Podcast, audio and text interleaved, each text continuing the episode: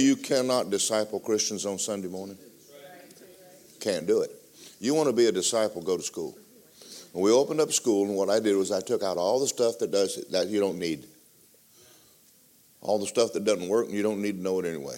So we just got to the basics: who you are in Christ, faith, redemption, uh, the authority of the believer, and you need to get rooted in righteousness. Being knowing who you are is one thing; getting rooted in it's a complete different thing. So in school, you're studying and reading. So if any of y'all want to be in school, sign up after the night. Amen. Jesus' name. Amen. Lisa, you got this. Come on up here and.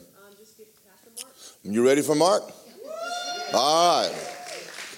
Matter of fact, this is actually his book we're using in school. So who better to teach it? Mrs. Mark. Mrs. Mark. This is incredible. Praise the Lord. Well, Mark said, punch, punch. I love Bible school. Say, I love Bible school. Wow. Because you came on purpose, right? Did you come to be entertained tonight? You came to learn something? Came to get a hold of something. Amen. Um, we're so glad to have uh, Billy and Vicki uh, Burns back here. Wave your hands. And when I see you, it reminds me of um, the long ago times that the Mark and the Burns grew up in West Columbia, Texas. Did you know that? All of them in the same church, Mark's dad's church. And um, now there's something special about them because they, uh, when I came to West Columbia, when I, I met anyone from West Columbia, they were on fire for God. and they, uh, Mark was burning with um, revelation, faith, who we are in Christ. And I thought, my goodness, what's going on, you know? And um, it came out of a church. Came out of a church. And a church is led by a good pastor. Because Jesus rose from the dead and gave gifts to men. And one of the wonderful gifts is the gift of a pastor. Who is your pastor? Your teacher, your leader. Your, he prays, they pray for you. Uh, they teach you. I think teaching is one of the most wonderful parts of being a pastor because people need teaching. Jesus said, People are like sheep, they need some teaching. That means they're dumb, they need some help. And uh, so when I looked back there and then saw you, Pastor, uh, Bill, well, Billy, Vicki Burns, you're all kinds of things to me. But anyway, I saw I was reminded of the church that you guys came out of, West Columbia, that was pastored by Mark's dad, B.B. Hankins, pastor with the heart of God, and pastor taught the word line on line, taught faith, but he also made way for the demonstration of the Holy Spirit.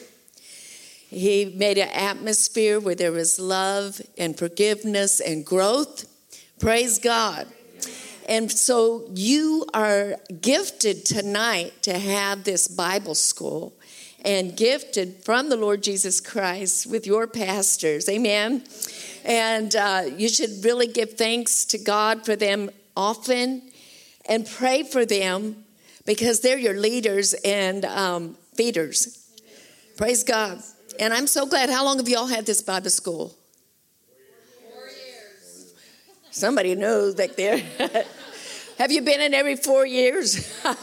How many four years people do we have? Yes. It must be good coming back every year.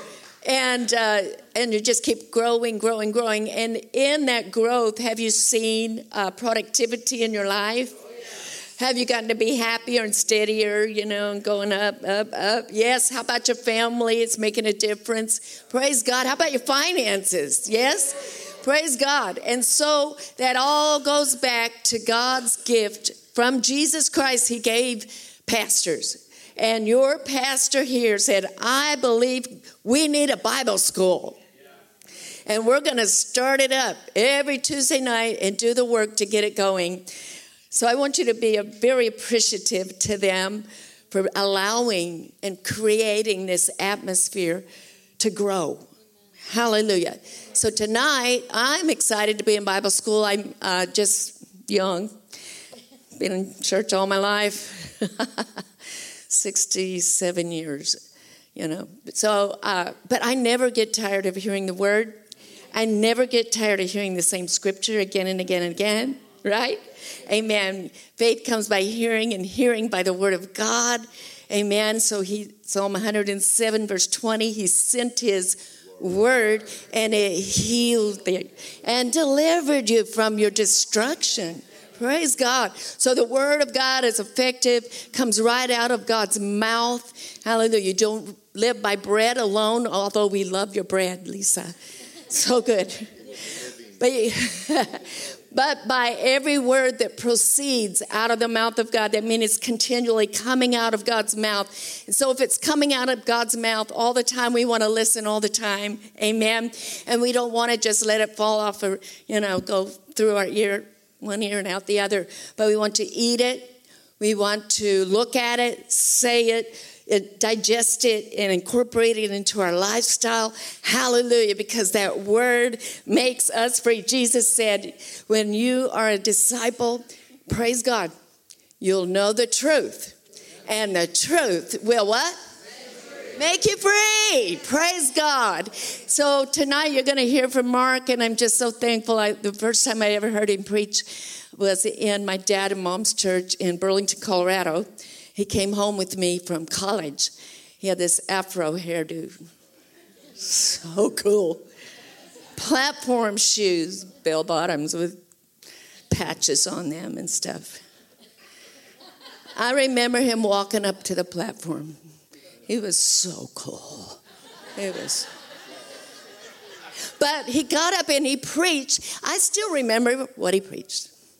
And he was talking about uh, staying in the Word of God, abiding in the Word of God day, day after day after day. And not only hearing it, but doing it. And the illustration he gave was this lady who got this cream to put under her eyes. Remember that? I still remember. And he was saying, you know, if she got this wonderful magical cream, you know, you'll see those advertisements, you know, you put this on, you'll never have a wrinkle again. And so, but you know, she had to put it under eyes and use the directions and not just smear it like this, but pat it. And I still remember Mark doing that pat under her eyes every day, not just once in a while, every day. And with that repetition of every day patting of, of the eyes, you will stay young.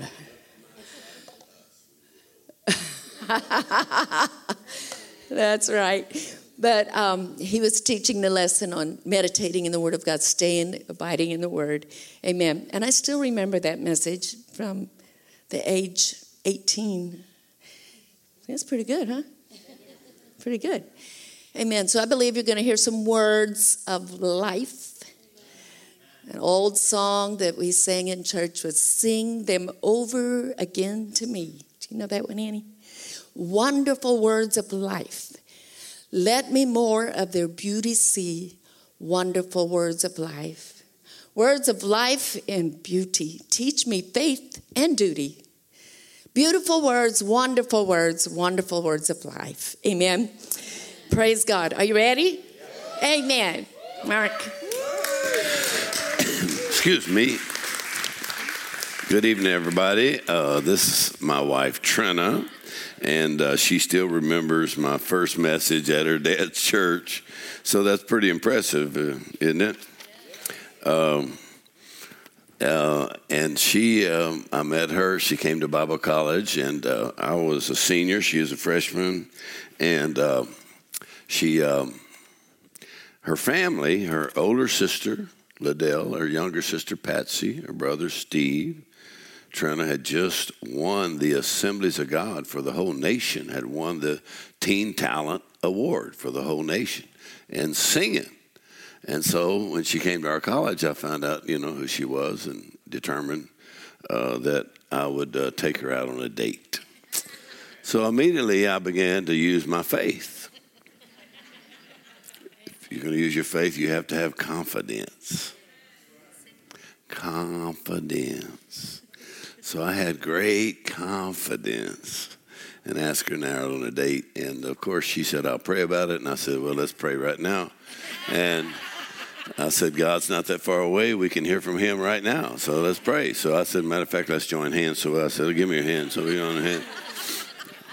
Uh, give me a holy kiss. I got a scripture. Amen. Wow, we have a chair. This is pretty nice. He, he called me down from the third floor at the dorm. Men's dorm, women's dorm, multi dorm. I came down to see Mark, and he had this gazelle vest on. Do you know what a I gazelle? I just came back from East Africa. Yeah. So he had this It was pretty cool vest. vest. I got it on a discount by dealing on the black market. Oh, They said I could have been put in prison, but at least I got a gazelle vest out of it. he said, "Do you want to go to on a uh, to a birthday party with me?" And I said, "No." He said, "Yeah." I don't take no very well. I said, "Well, the truth is that I had a, a boyfriend I left at home, and, And that was all in the back of my mind." I He thought, was a long ways from there. He's a long ways from there. It's like that guy. Y'all heard about that guy? You know that uh, he went off in the military, so he sent a letter to his girlfriend every day, and his girlfriend ended up marrying the postman. postman was there, so so I was there, and he was a long ways off. So she ended up marrying the one that was there. So he said he said yes more times than I said no. So that meant I went with I him think that you night. are a little confused. Go ahead, tell your side of the story. so we went we went to this birthday party. I didn't know the people. I didn't know him. You know, and so you that was the first time, baby. Was it? Yeah, and he was the life of the party. He was joking rolling on the floor, just being. Oh, You we know, had a lot of friends there. We yeah. were having fun. And I thought, wow, We didn't have no drugs. We weren't He's doing a no happy drugs. guy. but then afterwards, afterwards, you took me to Jack in the Box and I got orange juice. Jack in the mm-hmm. Box, you get three tacos for 29 cents. Yeah. And then we started talking about the word And of faith. diarrhea. So No, for that for that discount for that discount price. Three tacos and diarrhea. Did you know? I think I saw Kenneth Estrada's daddy come in. He's sitting back there. You see him back there? Look at him. Oh, well, you just come in from somewhere because I don't know. Where'd you come from? Africa. Bwana Asifiwe. Mungu akubariki. Uh, so my first trip was to East Africa. Were you in East Africa? West. West, yeah. I'm going to Nigeria in May, so I'll be in. I'll be in Nigeria, and so anyway, go ahead, trying to tell your story. I just saw him sitting back there. so we were drinking orange juice, and we started talking about faith. yeah, Okay, I thought that he was cool. I thought he was, you know, a great guy, had great personality. But when he started talking about faith, I go, okay, now I like you. yeah, Now I know I like you. Yeah. I did. I really thought that was awesome. We started Yeah. talking about the authority of believer, Yeah. praying the Ephesians prayers.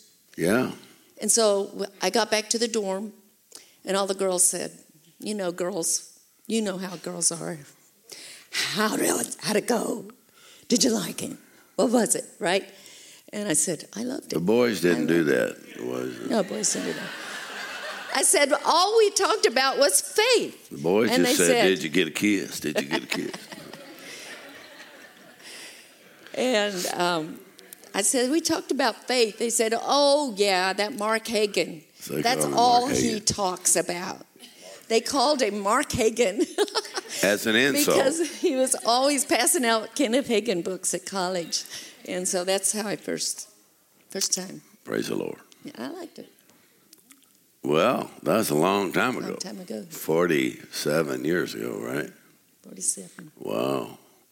Okay, well, I wasn't planning on getting to all that, but um, there you have it. Something else that's real interesting tonight is uh, Pastor Terry Matthews' shirt. Stand up, Pastor Terry. Now, see that shirt? Kermit shirt, and it matches the green on his shoes. You see what you have to look forward to when you get to be 75. See that? That's when you don't care what nobody thinks about you. Yeah, you're looking good, Terry. Thanks for singing for us. That was really good. Really good. Isn't he a great, great, great, great preacher and teacher and singer? And man, he is a blast. well, I only have um, one of Brother Hagin's books that I got autographed. Only one. After being around him since I was eight years old and started paying attention when I was 17. I never even thought about him autographing a book because we was just with him all the time. So, kind of like one of the meetings, I thought, oh, he never has signed one of my books. So, I got him to sign uh, one of his books called uh, uh, He Gave Gifts about the apostles, prophets, and teachers in the church. And so uh, he said, I'm going to put my two favorite verses on there. So he just signed it uh, Mark 11, 23, 24, Kenneth E. Hagin. He said, Those are the two verses that changed my life. That's why I always give my autograph. So he signed my book. So I have one book that's kind of worn out and the cover's kind of fallen off uh, of Brother Hagin, Dad Hagin, uh, putting his autograph, Mark 11, 23, 24.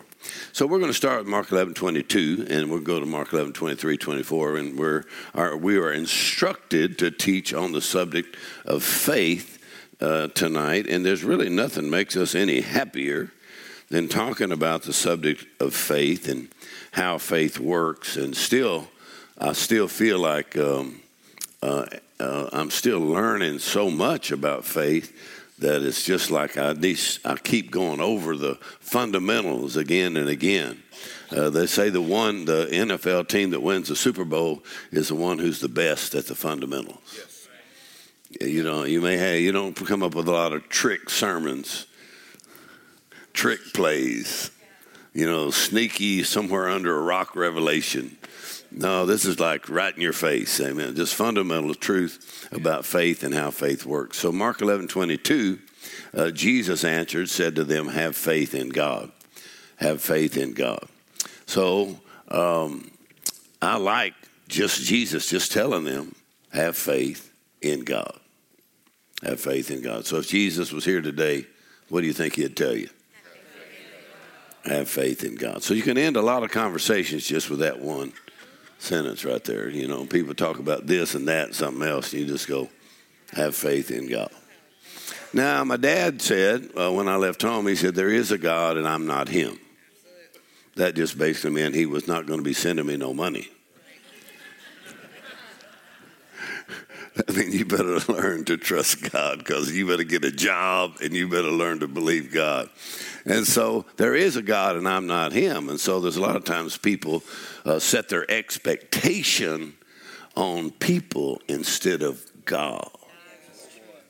Amen. So that really comes from Psalm 62. Psalm 62, where the psalmist David said, My soul, wait thou only upon God for my expectation is upon him.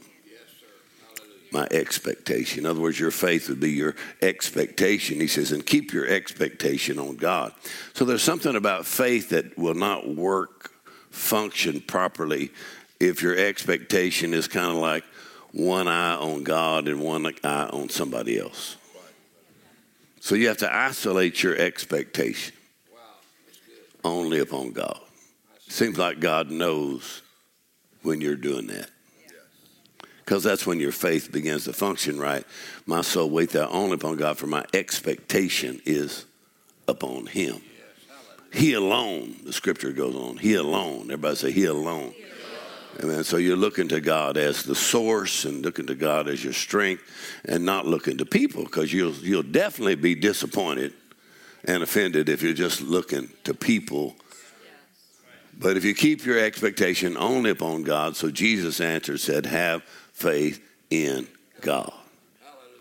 So other translations say, have the faith of God. Literally means that I actually was preaching in Athens, Greece, and tried to explain to them what it said in the Greek. They said, Yes, we know we have Greek Bible. That's what it says. It actually says, Have the faith of God or have the God kind of faith. So Jesus says, Have the God kind of faith or have the faith of God. Wow, that's pretty amazing, isn't it? Or this is how faith in God works, right? But still, one of my favorite translations says, Lay hold on God's faithfulness. That's one of my favorite translations. And one of the greatest pictures of that comes from the story by Lillian B. Yeomans, which is a story called The Praise Cure. Y'all know that story. You heard somebody preach it. There's a lot of preachers have preached on Lillian B. Yeomans' sermon called The Praise Cure.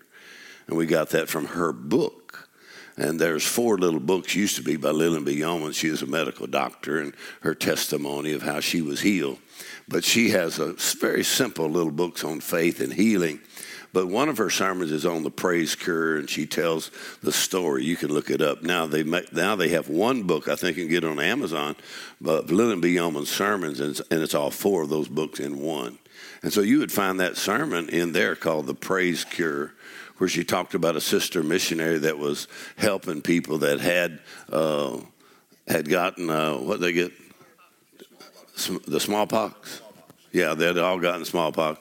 And she had not been vaccinated, but she was trying to help those who had gotten the smallpox. And it was very contagious. And she was helping them, and she ended up, uh, st- she well, they said she was standing on Psalms 91, which, you know, no plague will come near your dwelling. She, so she's standing on the actual promise in the scripture. And then she ended up getting the smallpox. She went to the doctor, and the doctor said, You have it. It's a very, very terrible case. And so they really didn't even know if she was even going to live, and the smallpox all over her body. And so she just asked the Lord, She said, Lord, what, what should I do? I was standing on Psalm 91, serving people that had the smallpox, and it broke out on me. How many of you ever been standing on a verse and got just the opposite of the verse you're standing on? We got three honest people here. You got just the opposite results. I mean, you're like, well, I was standing on that verse, and she was, Psalm 91, but smallpox. And so she asked the Lord, What should I do? And the Lord simply said to her, Praise me for my faithfulness to my word. Right. So she just started praising the Lord for his what? Faithfulness to his word. And so she just said she uh, kept the place ringing. She's praising God. So the Lord had showed her a vision of two baskets. Two baskets. Y'all remember this story? So she, she had seen a vision of two baskets. One of them was the smallpox, which was her problem basket, and it was full. And the other one was her praise basket, and it was empty. And so the smallpox basket was heavy because it was full, and so praise basket's up here in there the Lord said, when you fill up the praise basket, it will lift the smallpox off of you. So that's her goal. So, so she just kept praising God for his faithfulness, his word. So she praised him and thanked him and rejoiced and her praising, her singing, her shouting. The doctors told her, be quiet. Your situation is so terrible, you know, that you could die. And yet they couldn't stop her from doing it. So the other nurses that were Christians kind of started joining in and they're all singing and praising and singing and praising and praising and singing and thanking God. What are they thanking God for? His faithfulness to His word. So they asked her, they said, Why do you praise so much? She said, Because I have so many pox. Are y'all still Let's say, if you got so many problems, she said, I need to thank God for his faithfulness to his word for every single one. And so she just kept praising God and thanking God until she said uh, she saw the praise basket actually fill up and lift the smallpox basket up And she said, when that happened, every one of the smallpox on her body disappeared and did not even leave a single scar. Not one trace that they had ever been there on her body. Praise God. So she called it the praise cure. She said it doesn't cost anything. It's not expensive, so and, and it's and the treatment is not terrible. Exactly. you know, because sometimes you get some disease and the treatment for the disease is worse than the disease. but in this case, so she just kept praising and praising until the praise basket got filled. So there's something about faith and something about God's faithfulness that when you think you're struggling with faith, just start thanking God for His faithfulness to His word.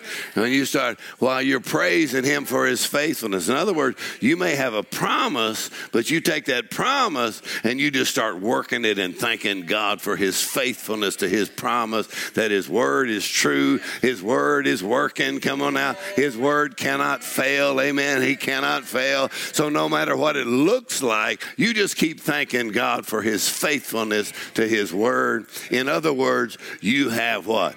Faith in God. Hallelujah. Praise the Lord. Praise the Lord. That's pretty simple instruction, isn't it? Amen. No matter what you're facing or what your challenge is, he said, have faith in God. Amen. Now, Smith Wigglesworth, in his little book, Ever Increasing Faith, so I'm really giving you some of the classic books, I mean, that we've been reading for like 50 years and still read. Lillian B. Yeomans' phenomenal, four little books and so simple that, but yet it inspires you so much just to read her little sermons. It's just amazing. And then uh, Smith Wigglesworth, in his book, Ever Increasing Faith, then there's a few little nice little quotes in there. One of my favorite ones from Smith Wigglesworth is any any man, or we just say any person, can be changed by faith, no matter how they may be fettered. So he used the old English word fettered. Fettered just means bound. Any person can be changed by faith, no matter how they may be bound. Anybody. Let's try it again. The devil cannot make a bondage that your faith cannot break off of you. Or you could say, in the light of Mark 11 23, there are no immovable mountains. Amen. If it's there, it'll have to move. In other words, your faith is in God. So add this into your understanding. Really, my understanding of faith is never remove God from your faith formula. Are y'all still with me here? In other words, you're not just trying to have faith. Be sure your faith is isolated and expectation is on God because He is a faithful God. He's the Almighty God. Amen. So, in that facet of Mark 11 22, to have faith in God, uh, what is it, uh, Matthew uh, 9 28 29, where Jesus said, was it to the blind man? He said, Do you believe I'm able to do this? Right? This is, I've got it written down here somewhere. Matthew 9, 28, 29. You said, Do you believe I'm able to do this? And he said, Yes, Lord, I believe you're, you're able to do it. And then Jesus just touched him and he was healed. But isn't that interesting? He said, According to your faith, so be it unto you. He said, According to your what? But what was his faith based on? Well, in that point, Jesus just asked him, Do you believe I'm able to do this. He said, Yes, Lord. Jesus said, What? According to your faith. So you see, his faith was in God's ability. Come on, not in man's ability, not in his ability. His faith was in who? God. So you could say his faith was in the power of God. All right, let's try this side over here. Amen. So, really, if to have faith, then your faith must be focused on what? Knowing God, the power of God, the love of God, the faithfulness of God. Amen. Do you believe I'm able to do this? So, uh, years ago, I just from my memory and from my recollection of the Bible or scriptures, then I just wrote these verses down. I'm going to give them to you real quickly. I just wrote them down. And I just wrote down all the scriptures that I could think of right then that if I'm going to have faith in God, then I just wrote down all the scriptures where Jesus said, according to your faith, you're going to get that kind of results. And I wrote down all the scriptures that say, Do you believe I'm able to do this? Or I wrote down the scriptures that said, He is able. So I know a lot of times people say faith begins where the will of God is known, but also faith must include you believe in the power of God. That's what Matthew 9 28 and 29 said. Right? So I wrote these verses down. You want to write them down? So let's these are just ones I could I could recall. So maybe you might come up with some other ones, but these are the ones I thought about. And one of them is 2 Timothy chapter 1, verse 12. So I've got them on this card. I can send you a bunch of cards if you want uh, 2 Timothy 1, verse 12. And he says, uh, Paul said, I suffer these things. He says, um, and I'm persuaded that he is able to keep that which I've committed unto him against that day. So this is one of those what he is able to keep. He has the ability to keep that which I committed to him against what? That day. What is that day? Well, I think it's Martin Luther said there's really only two important days in your life, and it's this day and that day. what you're going to do this day and that day is when you stand before Jesus. And there's some things you'll have to commit until that day. Because you ain't going to figure out this day. But once you committed to him till that day, then you don't have to worry about it this day. He's able to keep what I committed to him against that date. All right, write down Hebrews uh, 7.25, Hebrews 7.25. Because we're, our faith is in who? God. He is able. Do you believe he's able to do this? Yes. All right, well, he says he's able to keep what I commit to him. Look at Hebrews 7.25.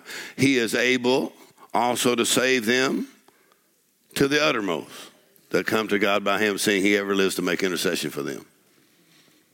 Now, this is talking about the present day ministry of Jesus. We always talk about, you know, just what, what Jesus did from the cross to the throne. But Jesus, right now, at the right hand of God, he's not just retired up there. His present day ministry, he is able to save, deliver, heal you to the uttermost when you come to God by him, seeing what? He ever lives to make intercession for you. All right, let's try that again. He ever lives to make intercession for me. Come on, say, He ever lives to make intercession for me. So He is able to do what? Save you to the uttermost. Completely.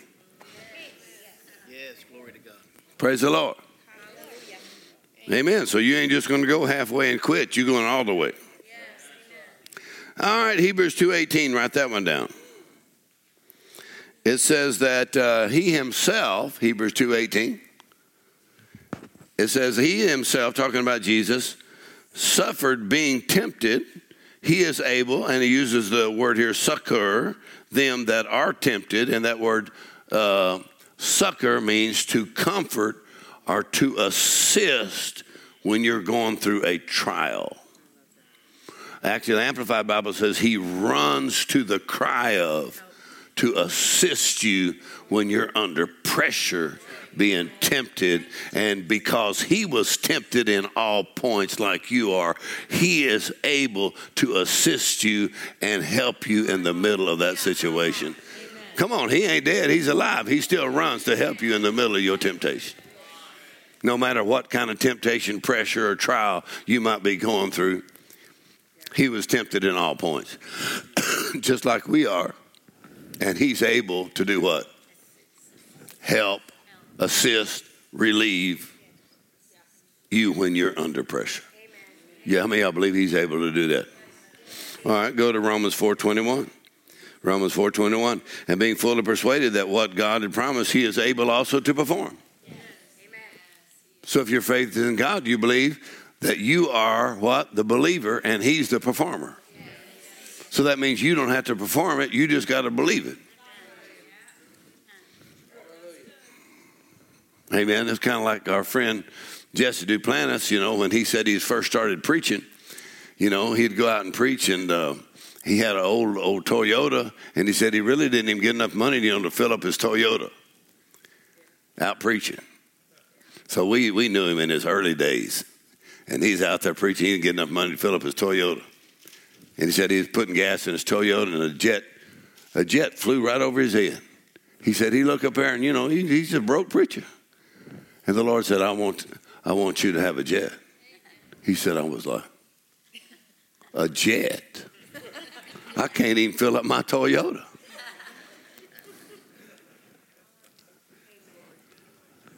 He said, I can't afford a jet. And the Lord said, I didn't ask you to pay for it. I asked you to believe for it. Because if you can believe for it, I can pay for it. All right, let's try that one more time. Some things God wants to get to you, and you thinking you're the performer. No, you're not the performer. If you can believe for it, God can pay for it. If you can believe for it, God can perform it. In other words, it says that Abraham staggered not at the promise of God. In other words, the promise was so amazing. Amen. A lot of people just stagger at the promise. They're like, no, but Abraham went through a process of persuasion until he was fully persuaded. What did he do? He gave glory to God, being fully persuaded what God has promised. He is able to perform it. Are y'all still with me here? In other words, your faith is in God's ability, not in your ability. Praise the Lord. You ought to say, Praise the Lord. Hallelujah. Amen. So never remove God from your faith. Your faith is in God. Boy, you ought to get happy already. Say, my faith is in God. Amen. And so when, when we were younger, you know, my dad, my mom were pretty limited in their ability to financially do things for us.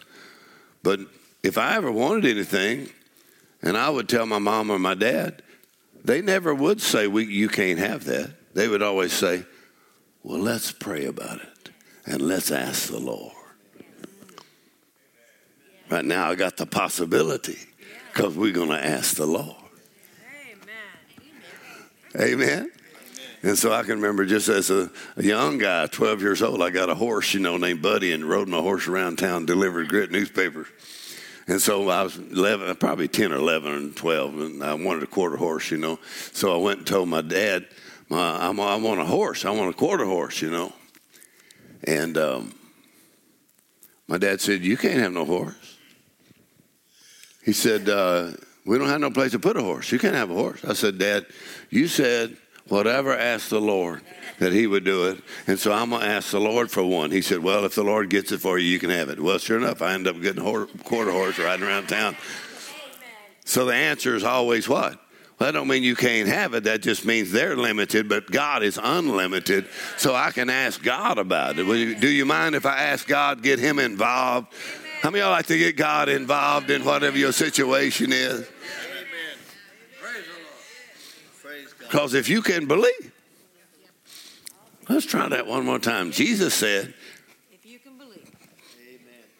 Mark 9 23, if you can believe. What did the guy say? Lord, I believe. Then what did he say? Help. Help. Help what? Help my unbelief. Right, we'll come back to that in just a second. All right. If you can believe, amen, all things are possible. Him that believe. So when you're living by faith, that just totally takes the limits off of your life. Nobody can put a lid on you and just say, you can't have that, you can't do that, you can't go there. You say, but I have faith in God. Amen. And I'm the believer, and He's the performer. Y'all still with me here? All right, go back here. Where was it? Four, Romans 4.21? Go to 2 Corinthians 9 8, because if you weren't here last night, we had a wonderful time talking about 2 Corinthians 9 8 last night. 2 Corinthians 9 8, you got that? What's it say? What are we talking about? I'm giving you nine or ten scriptures that just say God is able to do this. Yeah. He is able. So we're not going to limit everything to our ability. Come on, what we can do. God is able, and my faith is in God. So excuse me while I praise Him and thank Him for His promises. Amen. While I just thank Him, God is able to do that. Isn't that funny? Jesus just asked the guy, say, Do you believe I'm able to do this? I wonder if God would ask you that sometime. Yeah. Well, well, I got you. I got you some pretty good scriptures here. 2 Corinthians 9 8. And here he's talking about you being a tither, a sower, a giver. And he says, when you sow generously, reap generously. We covered that last night. And then he says, and God is able.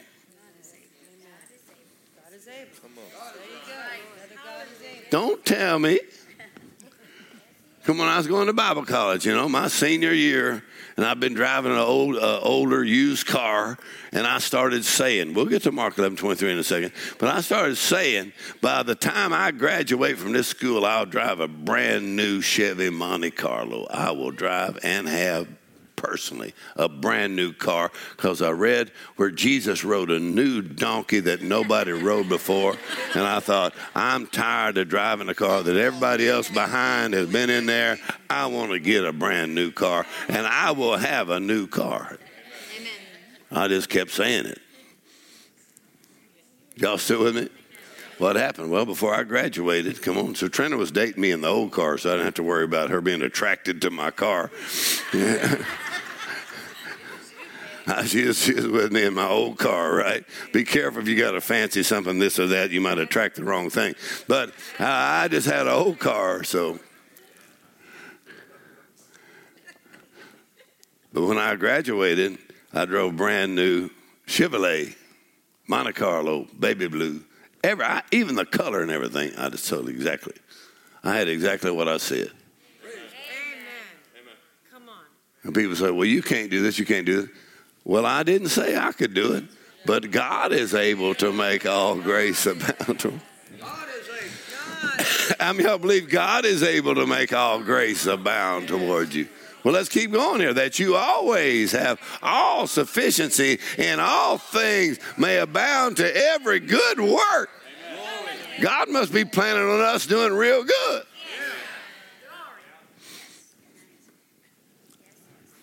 Praise the Lord. Who's able to do that for you? He said, God's able. That don't matter whether you live in Africa, don't matter where you live. Come on, we preach the gospel all over the world, in all the nations of the world, in all the languages, and but God is the same God, every nation, every language, and He is able to make all great. All right, you got that one? All right, Ephesians three twenty. Now everybody loves Ephesians three twenty, but really you need to get fourteen through twenty. But we'll go to verse twenty for for for the sake of this. Uh, what does it say here? Now to him that is what?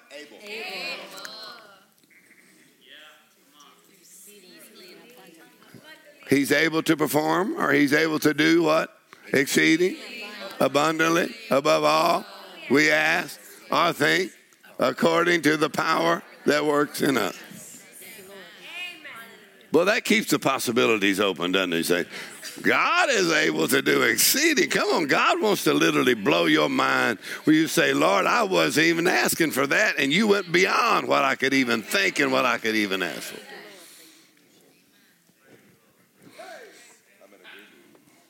Come on, God wants to wow you. He wants to surprise you where you just go, wow, that was more than I could ask or think. How come God's ability exceeds anything I can even imagine or dream? Praise the Lord. Amen. I'll go to another one. Here's another one. Y'all want some more? So apparently, this must be a significant point.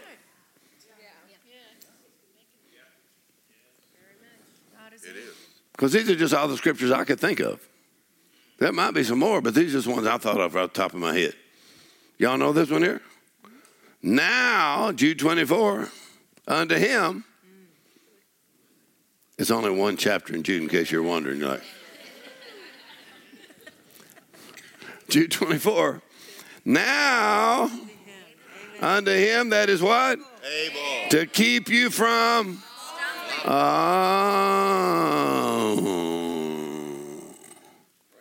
That is good. Amen. All right, let's read it out loud together. Now unto him that is able to keep you from falling and to present you faultless before the presence of his glory with exceeding joy. Wow. Come on, everybody say, wow. What does that mean? That means you ain't going to collapse. Come on, everybody's going to be surprised that you lasted this long.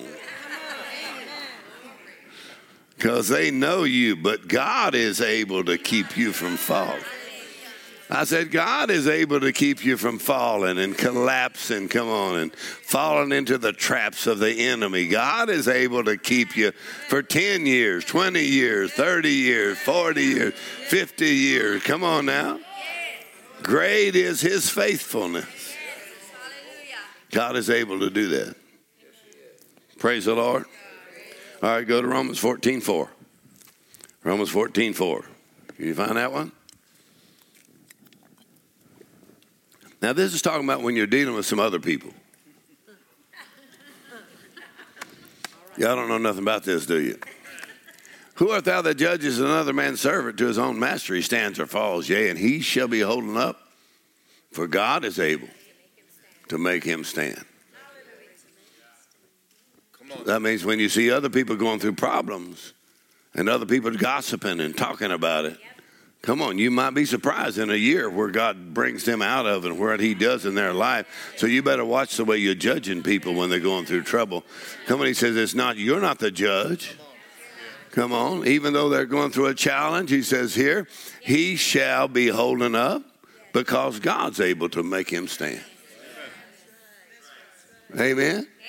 So it ain't your floppy mouth, you know, that's going to make him stand. It's God's able to make him stand. Are y'all still here? So when you see somebody going through trouble, you say, Yeah, but I believe the Holy Ghost. I'm going to pray, and I believe God's able to make him stand. It may look like they went down, it may look like they've fallen, but you know God's able to make them stand.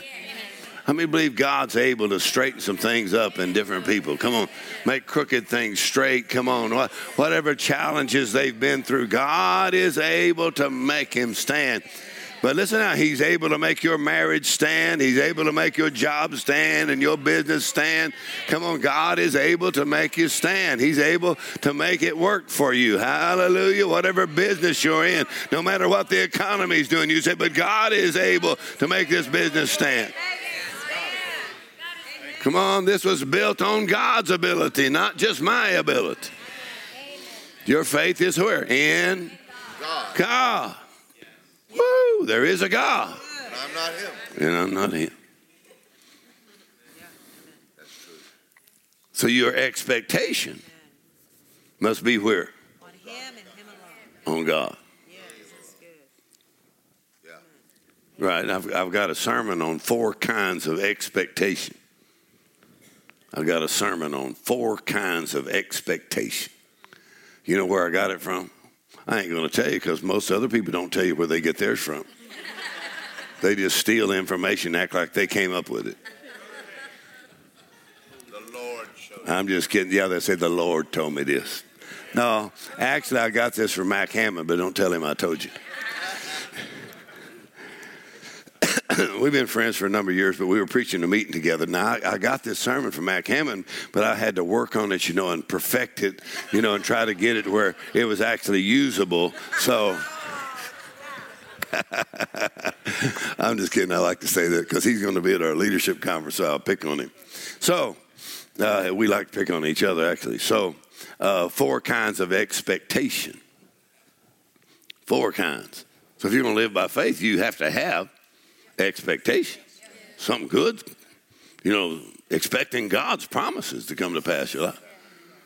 So the f- first kind would be negative expectation. That's kind of a fear based thing that you kind of constantly, if bad stuff is happening, you kind of get to where you develop a negative expectation. The problem with a negative expectation is it tends to attract that.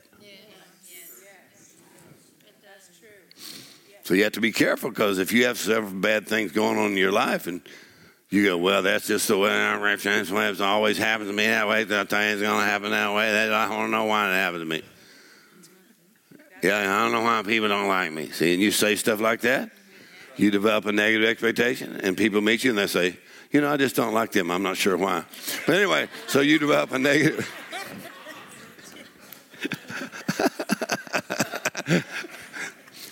so you have to be careful about negative expectation. It will attract. Y'all, y'all heard my story about the about the uh, preacher I went hunting with, and he did the coyote call. Y'all heard my story? That's years ago. I was preaching in Arizona. And so I love hunting and guns and stuff like that. So this pastor lived in Arizona. Well, he would go out coyote hunting, and he actually had one contest calling coyotes. He won contest. And so he uh, would put this little doodad in his mouth, and then he'd make a wounded rabbit sound. And that's how you would call a coyote. Well, I didn't know none of this, so I got up early in the morning to go out hunting with him. And you, he said, coyotes are really, you know, they can really see you, and you got to be real careful. Camo, so we put camo on everything from top of head to your feet. Camo, uh, everything. I mean, you got a net, you got a hat, you got glasses, you got a net over the face, you got camo paint on, and you got it on your hands, your gloves, and your gun, your holster, and everything. Your camo shotgun. I looked in the mirror, I couldn't even see myself. So I tried to pray, and the Lord said, Where are you? So I had the camo all over me. This is like what, 4:30 in the morning. We got to go way out in the desert, you know. So we went out and we got in a bush, you know, and put a net around us. And the sun's starting to come up, you know, and we're in that bush. And so we got 12 gauge, and we got pistols, we got everything. Well, I never been coyote hunting, so I don't really even know what to expect. So we're, we're down in this bush. And he says, The coyotes are really fast. And they'll sneak in here because they're coming after a wounded rabbit for breakfast. He said, So they'll be in here fast. So you better be ready. I said, I'm ready. I said, If a coyote comes in this bush, there's going to be some shooting. So I encourage you to get down. Because they ain't going to find me dead and say he never got a shot. No, I'm going to get a shot. So I'm ready, tense. And he starts calling the coyote. You know how you do it? Make a wounded rabbit sound.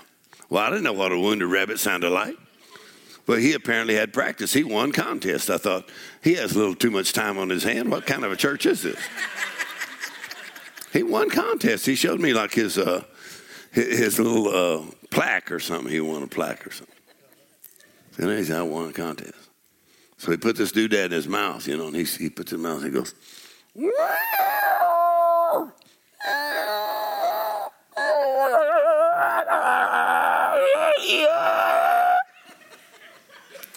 I didn't know what to expect. I'd never been coyote hunting, so I'm listening to this guy making a wounded rabbit sound. So I just start laughing. I think that's that's that's hilarious, you know. I mean, you see a grown man and they going.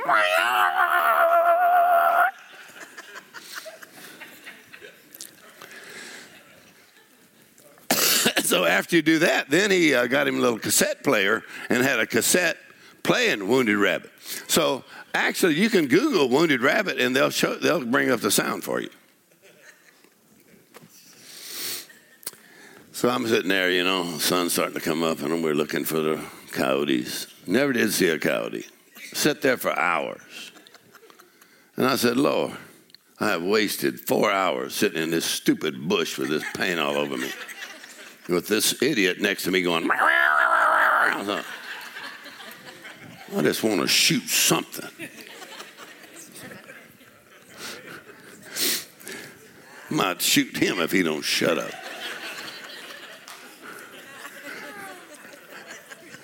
So I never saw a coyote. And so I'm sitting there and I just kind of start praying the Holy Ghost. Say, Lord, you know, this is ridiculous. And he said to me, here's what he said it to me. He said, when you whine and complain, when you whine and complain about what's going on and how you've been mistreated and how things ain't working out for you, he said it sends out a wounded rabbit call in the realm of the spirit. And the demons hear that sound and they come in to kill that rabbit. So the more you complain, the more it attracts devils and demons and evil spirits. The more you whine and complain. He said, but there is another sound that if you'll lift up your voice in praising and magnifying the Lord, a sound of faith, it will attract angels and deliverance and salvation. So you have to be careful for negative expectation because that whine will attract trouble. Y'all still here? Come on, there's another wounded rabbit. Come on. Whining about what happened to them and how people didn't do them right. No, you better just go to the blood of Jesus and start thanking God for his redeeming power. Amen. Amen. So negative expectation. What's the second kind of expectation? Would be um, neutral expectation. Neutral. Well, neutral expectation is based on what? Well, if you've ever been disappointed, then people always say, "Don't get your hopes up." Well, if you want to live by faith, you got to have your hopes up. But if people have been disappointed, then they'll say, "Well, don't get your hopes up." And they'll even tell you not to. You're cruel if you get, give people hope. There is no. Well, maybe not in the world of man, but in the realm of God. Right? And so they'll even get mad at you if you do give people hope. Because uh, faith has to have something to give substance to. So a lot of times people just have a neutral expectation. That means they're not really expecting anything great to come, not really expecting anything bad. They're just basically uh, living on, I call it uh, a turnip theology. You know a turnip is? That means I'm just going to live and I'm just going to see what's going to turn up. So they're basically just counting their hamburgers until they die. You know, they're just kind of living by whatever turns up. We'll deal with it when it happens. They don't feel like they have any control whatsoever. So they develop neutral expectation. Third kind of expectation is called misguided expectation. And this happens to a lot of us. Misguided. That's what happened when Naaman, who had leprosy, went to the prophet. Right? Y'all know the story? He went to the prophet and he thought what? He thought the prophet's going to wave his hand over him and the leprosy is going to leave him. But what happened? Prophet wouldn't even come out and talk to him. Come on. Elisha wouldn't even come out and talk to him. He just stayed in the back. What did he do? He sent him a message. Go tell him to dip in the muddy Jordan River seven times. I'll talk to him later. Well, Naaman is a powerful general in the army.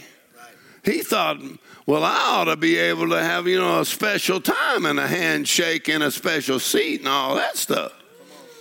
Well, a lot of people get uh, misguided expectations. They get offended. So what happened? Well, he got mad. Well, he's going to go home. I ain't going to do that. That's ridiculous.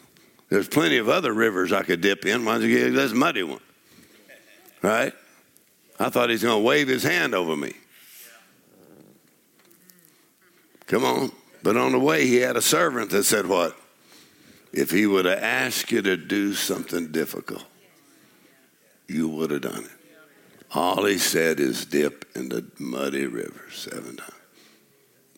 So he finally pulled his wagon over and went down once, twice, three times. No, it's a fourth.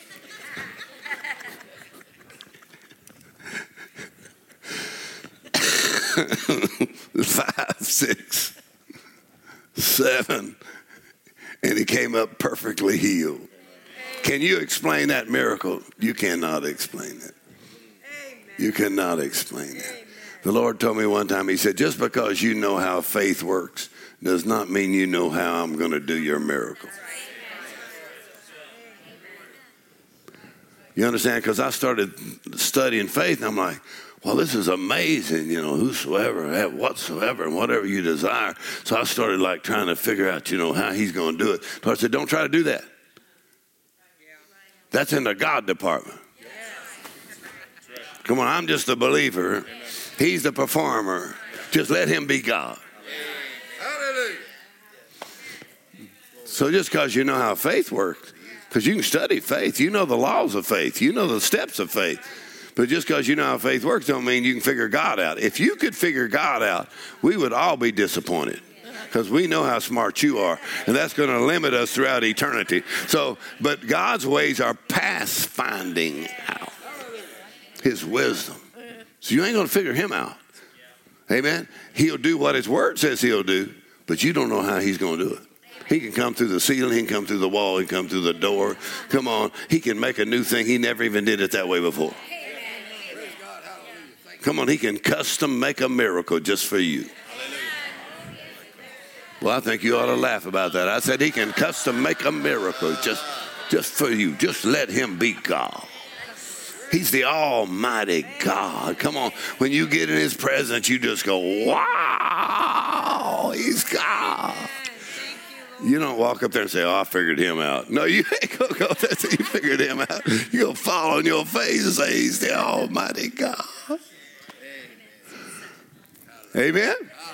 Have faith in what? This God, the Almighty God.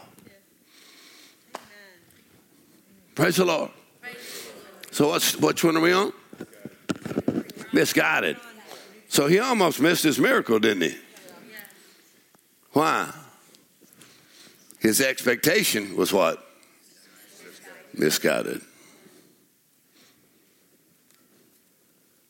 So, misguided expectation will have you uh, offended. You'll be offended many times because your expectation is not only on God. See, his expectation was on a Elisha. We heard he does it this way. Well, not for you. You dip seven times. You know why he had to dip seven times? Because of pride. Simple as that, his arrogance. Just simple pride. That's one reason he's offended. You never get offended by being humble. It's I deserve more than this, and I ought to have this, and I ought to get more attention than this, and I ought to. Well, the Bible says God resists the proud, and He gives grace to the humble. So you you might have a problem with the devil, but you got a big problem if God resists you. So the Naaman's problem was what? Just old fashioned arrogance and pride. Boom. And you may boss a lot of people around, but you ain't gonna boss God around. Cowboy. You understand? If you're gonna receive from God, you receive His way. All right, thank God for the Holy Ghost. Come on. I love what Lillian B. Yeomans said. God's not only going to do what He says, He's going to do it exactly as He says. You understand that? God's not only going to do what He says, but He's going to do it the way He said He's going to do it. And so you got to let Him do it His way. Praise the Lord. So what was that one? Misguided expectation. So this is all this is all real simple, isn't it? Faith is very simple. You know why you know it's simple? Because Jesus said anybody could do it. I said Jesus said anybody could do it. I don't know about you, but I met some pretty stupid people. Have y'all met some stupid people? You're like, wow, what a dummy you are. Have y'all ever met anybody that's stupid? Don't act like you're like, what's going on here? What was that John Wayne thing? He says, uh, life is tough. It's tougher if you're stupid or something like that. Anyway, so so that's why Proverbs says, you better ask for wisdom, you idiot. Similar, that's my translation.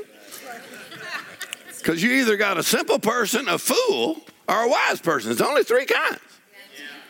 A simple is just somebody's ignorant. A fool is somebody that won't receive instruction.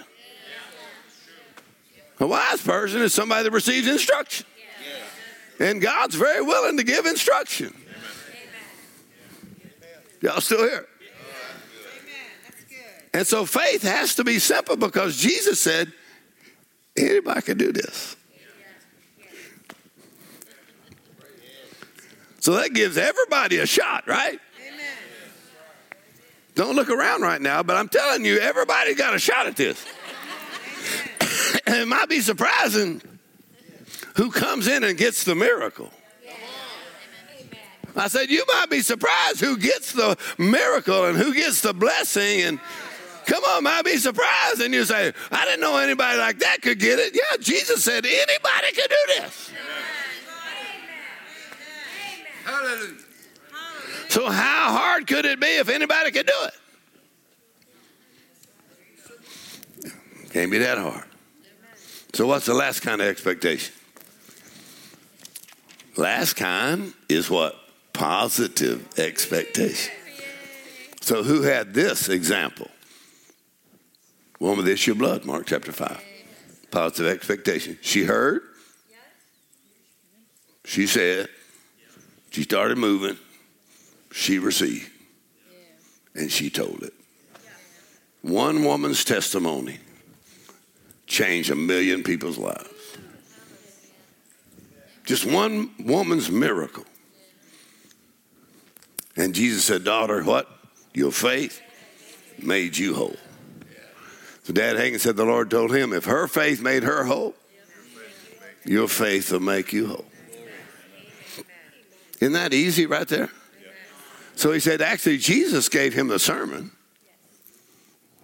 I mean, it's pretty funny, really. He's in his visions of Jesus, you know. He says, uh, Lord, um, I preach about the woman that the issue of blood. He said, I've got uh, two different sermons I preach about that woman. And he said, but every time I preach those two sermons, it seems like I'm missing something. And Jesus said, Well, you are missing something. He said, Well, can you tell me? He said, Yeah. He said, uh, Get your piece of paper and write this down. One, two, three, four. Let's all practice that together. One, two, three, four. Jesus said, if you'll notice, all of my teachings were simple. He said, if you hear anybody preaching anything complicated, you know they didn't get it from me. That's what Jesus told him. He said, all my messages are simple. Simple illustrations, he said, if you hear anybody preach anything complicated, you know they didn't get it from me.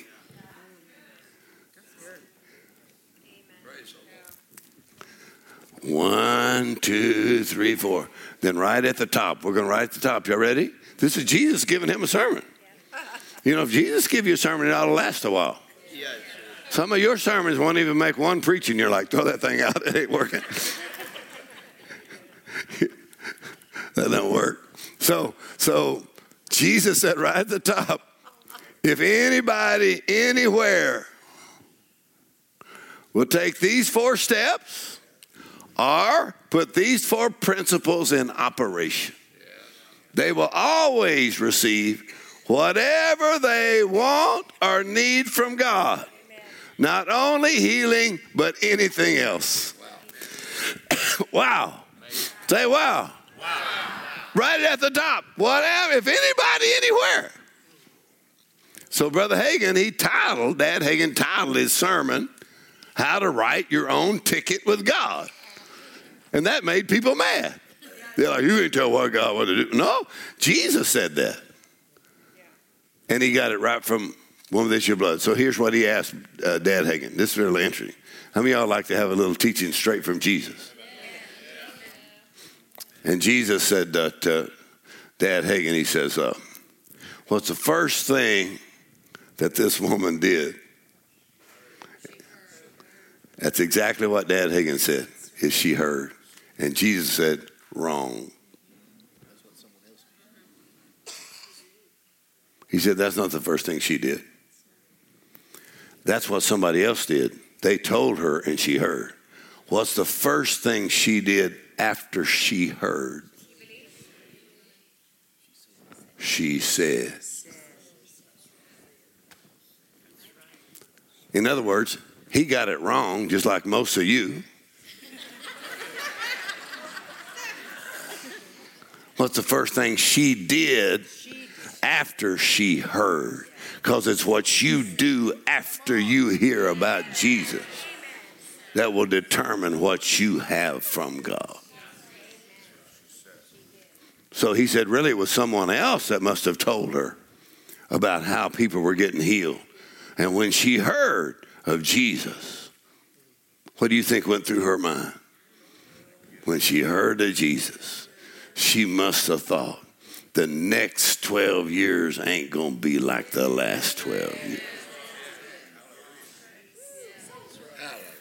How many of y'all believe the Lord could make the next 12 years different than your than your last 12 years? Amen. She heard of Jesus. Praise the Lord. So what's the first thing she did? Well, first thing she did after she heard the word. Because a lot of people come to church hear the word. I said, a lot of people come hear the word. Come on, she's the one that received her healing. There's no evidence anybody else in that crowd got anything. She's the one, she said. She said, in other words, first thing she did, that's her faith talking. I just touch the hem of his garment, I'll be healed. Don't need an appointment, don't need a hug. I don't know anybody to recognize me. Come on. You don't need to come over the house. I'm not going to make him fried chicken. I just need a touch. Imagine how frustrating it would be for the devil, been trying to kill you for 12 years, and one touch from Jesus changed the whole thing. One touch. She said. She said, she believed, come on, that there's something in him, his anointing, the power that's in him, that all she needed was a touch. Boy, you ought to just tell somebody all you need is a touch from Jesus. Come on, just one touch from the Master. Touched.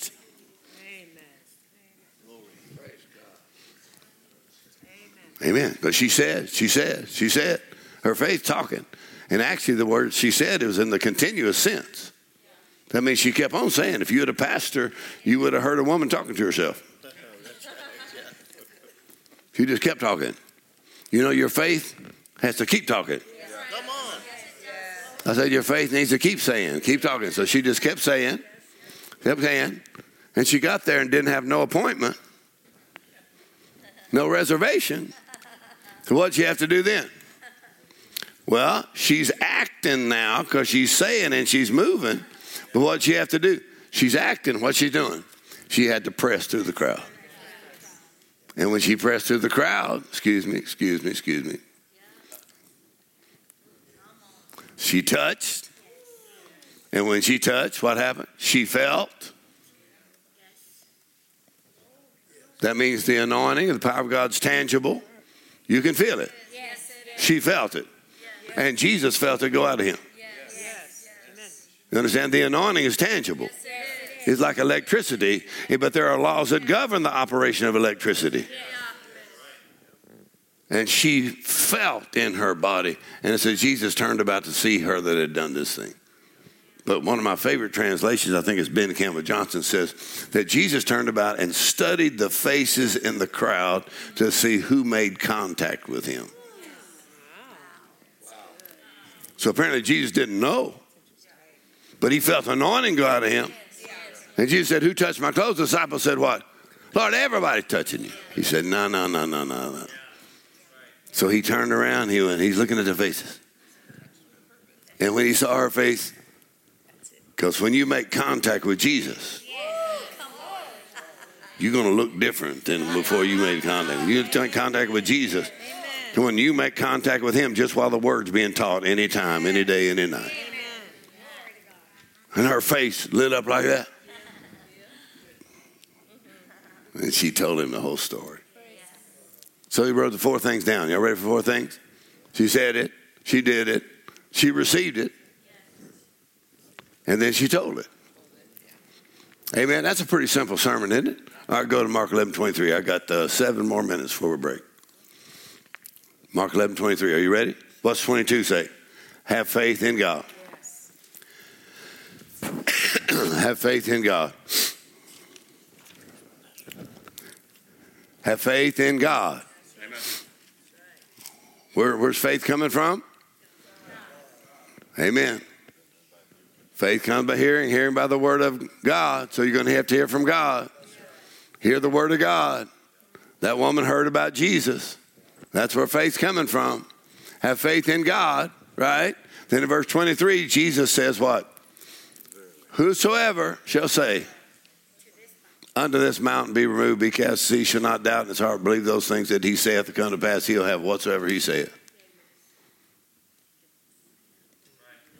Now, the first time I heard Dad Hagin teaching on this,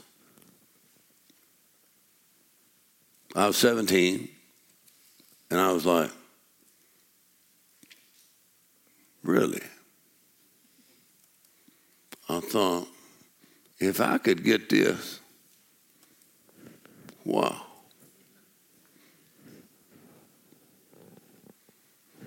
I don't really need to understand the whole Bible, but if I could get this one, it would be amazing. Some people try to understand too many things. I think they got too many things.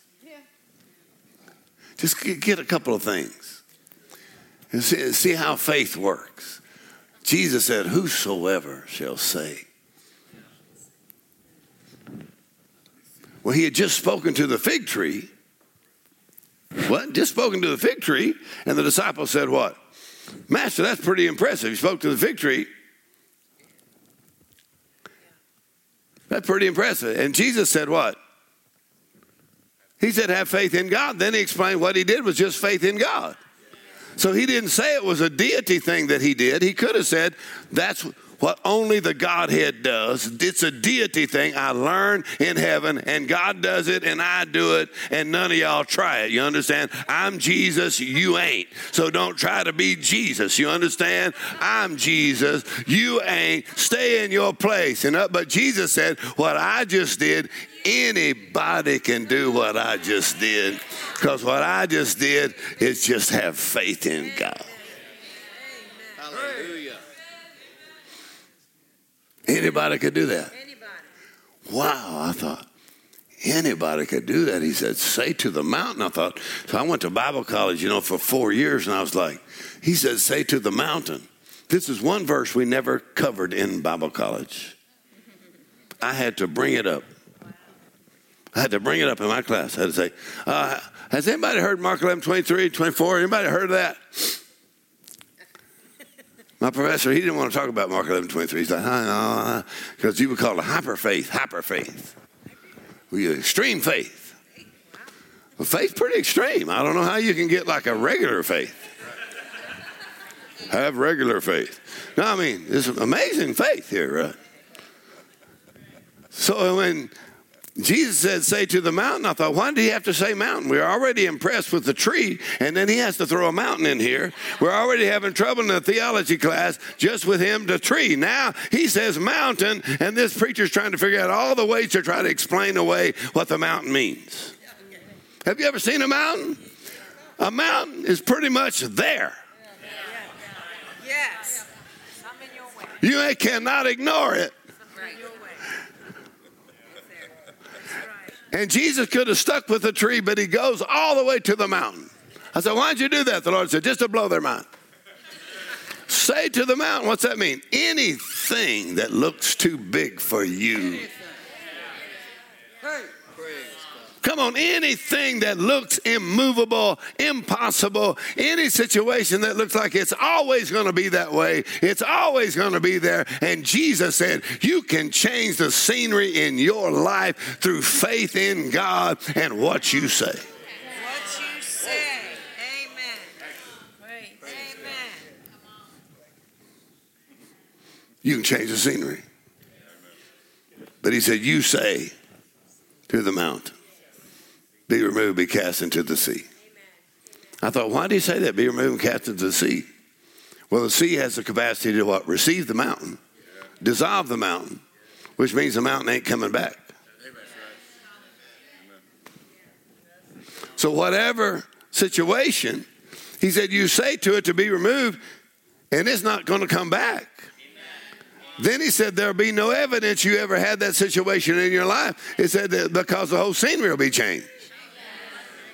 You'll have to testify that you used to have that problem. All right, try that again. I said, You'll have to testify. Yeah, I had that problem one time, but that mountain was so far removed, I know it looks like I never had it. Come on, the woman with all the smallpox. They said, Well, we don't look like you ever had no smallpox. She said, That thing disappeared on me. It's removed. Come on, we're talking about stuff disappearing, not coming back, and no evidence it was ever there. Woo, come on. I said, We're talking about stuff disappearing, not coming back, and no evidence it was ever there. Glory to God. Woo! Glory to God. Somebody ought to be happy about that. I have faith in God.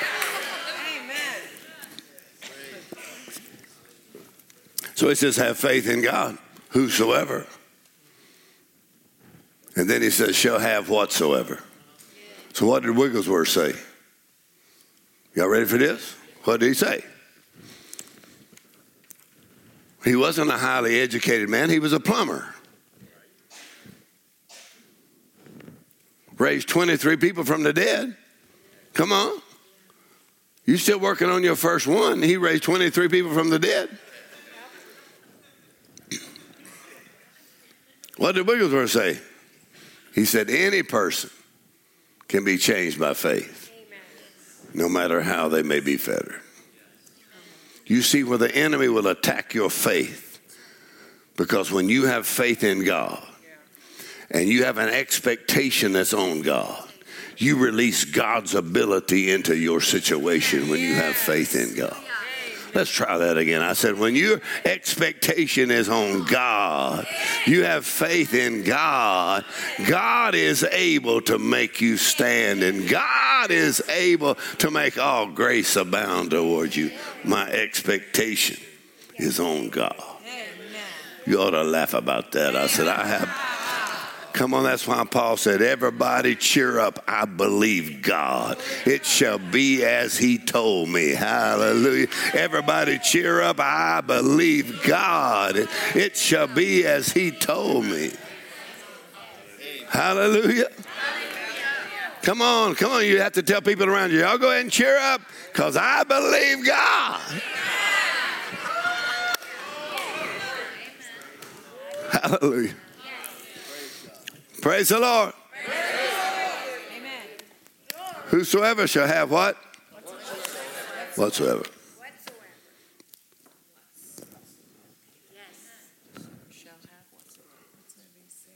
But he says, first of all, say, again, say, say, three times. Believe only once. So a picture of Dad Hagin looks just like this. I call it my gang sign. It's like this. I go. So I get a picture with minister with all of his tattoos and all that stuff. And I go, it's like this, you know, get a little mug shot. What does that mean? I'm gonna kick your butt. That's what that means. you know what that means? I have faith in God and I say, say, say, and I believe. Amen. Amen. So Dad Hagin said the Lord pointed that out to him, Mark 11, 23. The saying part three times. He never could see it. He never saw it. Amazing how much stuff we think we see and we don't know, we don't even know it. And Jesus had to point it out to him. He said, Lord, I read the New Testament through 150 times. I never saw that. Jesus said, notice it says say three times. He had to open his Bible and count it. One, two, three. Believe once. The Lord said, You'll have to do three times more teaching on the saying part than you do on the believing part, or people won't get it. He said, Matter of fact, the saying part is so significant that you can school yourself into faith with your own words. Amen. Amen. Amen. Let's try that one more time. Come on, when there's fear or doubt and questions and circumstances, school yourself into faith with your own words. Amen. So when he says have faith in God, specifically in the scriptures, faith in God, and we're told to have faith in the name of Jesus, Acts 3:16. Faith in the blood of Jesus, Romans 3:25 faith in the power of God in 1 Corinthians chapter 2. Faith in the power of God. Faith in the blood, faith in the name, faith in the word, Hebrews 4 2. Mix faith with the word. So you got five departments of faith in God, faith in the word of God, faith in the blood, faith in the name, faith in the power of God, which is faith in the Holy Ghost, basically. Amen? All right, let's take a break. God bless you. Praise. Uh, I wanted a Pastor Joey. Who can help me take a picture in a second? Just a, somebody back there. Who's got a? You got a camera? Camry. All right, from up there. You might take a good from up there. I want Pastor Joey to come up and take five minutes. If he goes over five minutes, boom, I'm pulling him out. five minutes, and then you take a picture from right there and right here because it's got like the most people in it. See, don't take over there the empty seats. You got like the most people in the picture. You know, capture the moment.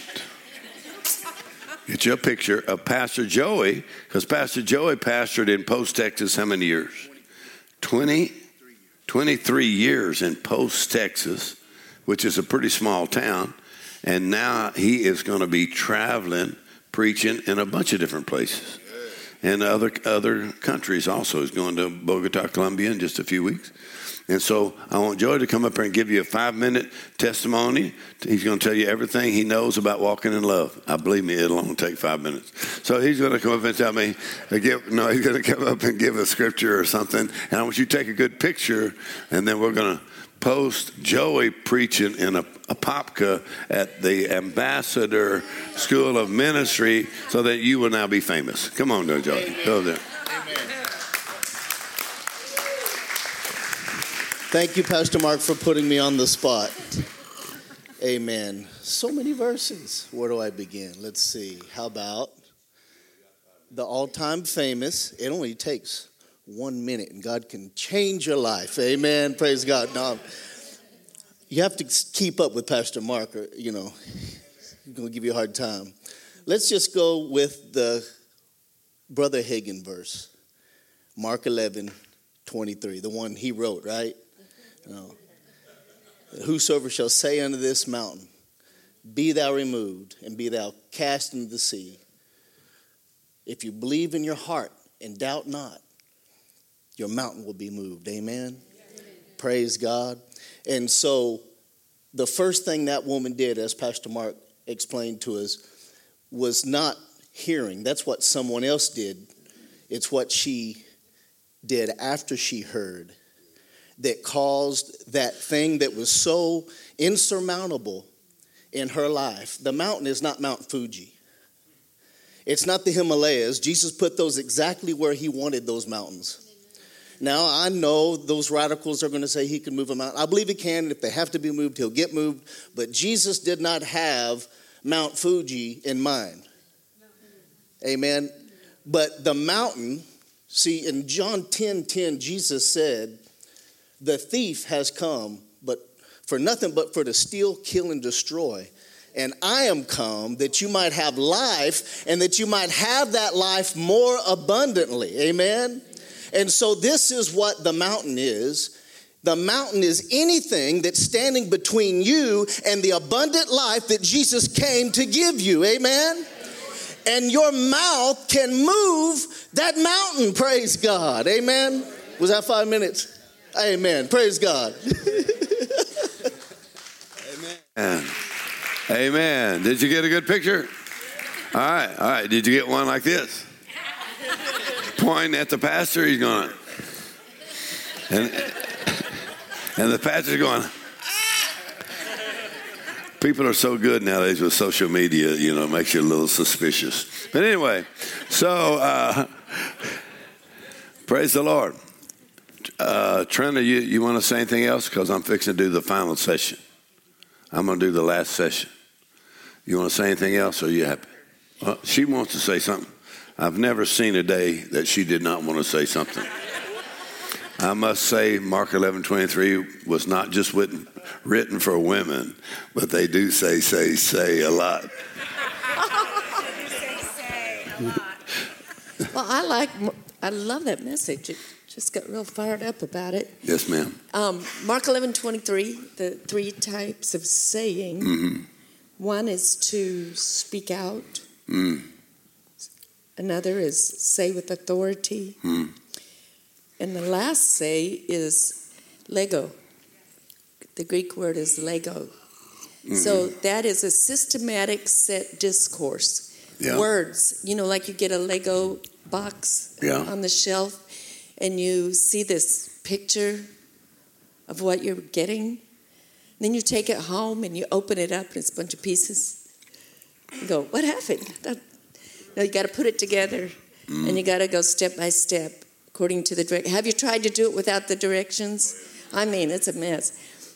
Um, but if you go by the directions, it's all going to be in place. And what you're doing is putting all those little pieces together. So when you take the word of God, that He speaks to you, He sends His word to you. Take that word; it's personally sent to you. You take it and you put it in your mouth.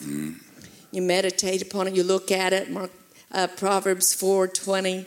My son, attend to my words. Incline thine ear to my saying. Let them not depart from before your eyes. Keep them in the midst of your heart.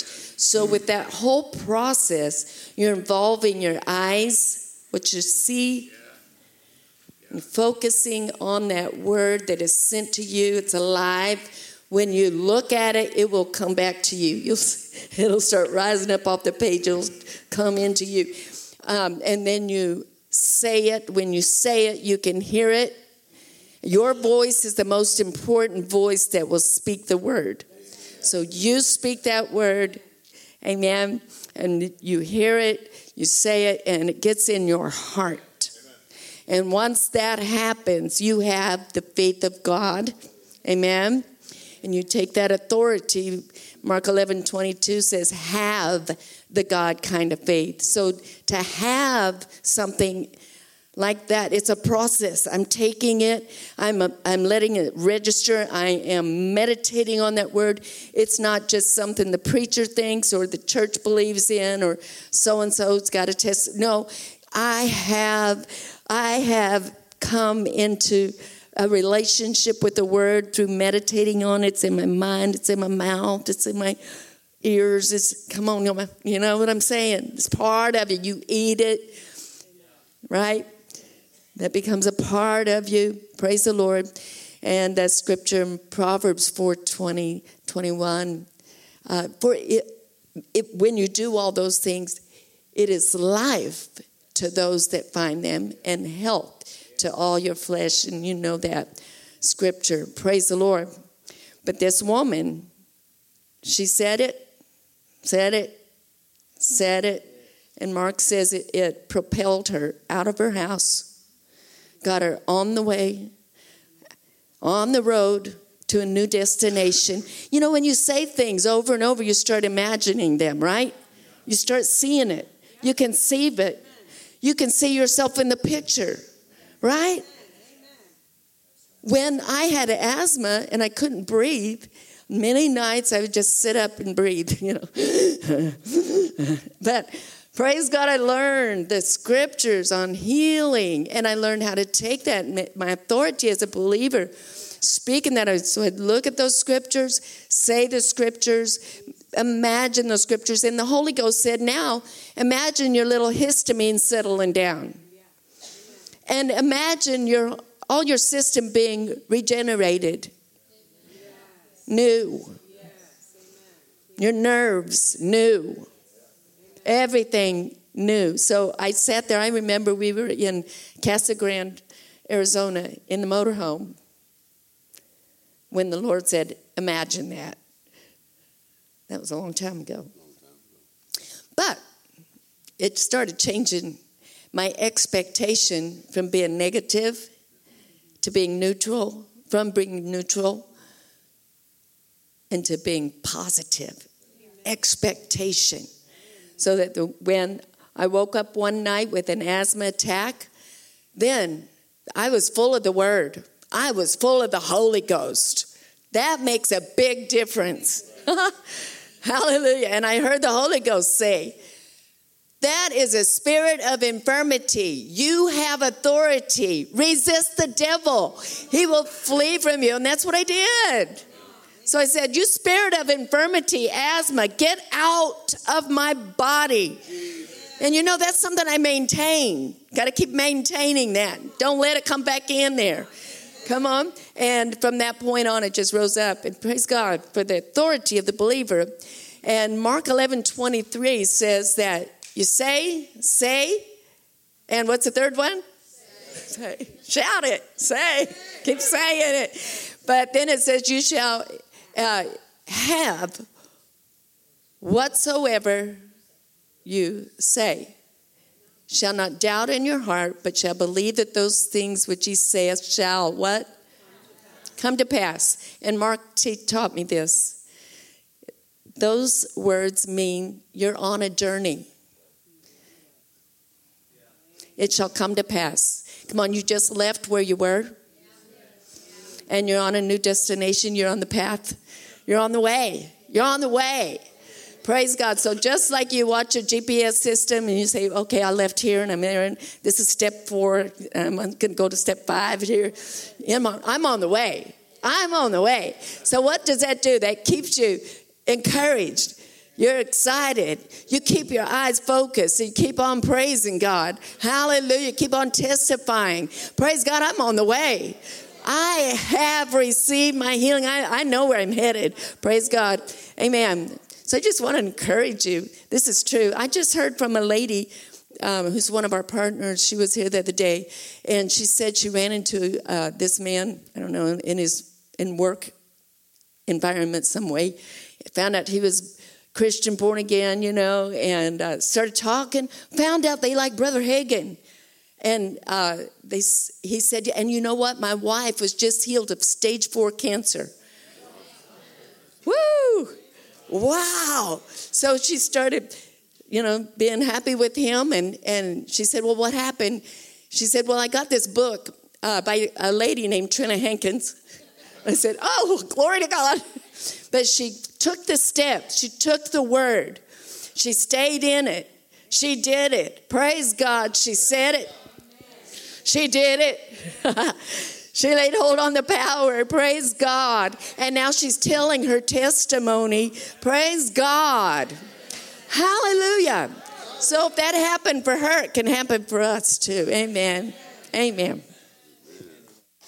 Amen. Uh, you know, actually, uh, that's a great, great, great teaching. I love to hear everybody else uh, what they say about faith and how faith works and their experiences. Amen. All right, all right, all right. Tell them, tell them, young, sit down. Tell them your uh, testimony how you got saved. Okay. I love your testimony. My dad was a Assembly of God preacher. I was raised in a pastor's home, and my my brother went to Bible school right here in Florida, Lakeland, Florida. Graduated, and uh, but I was kind of playing rock and roll music.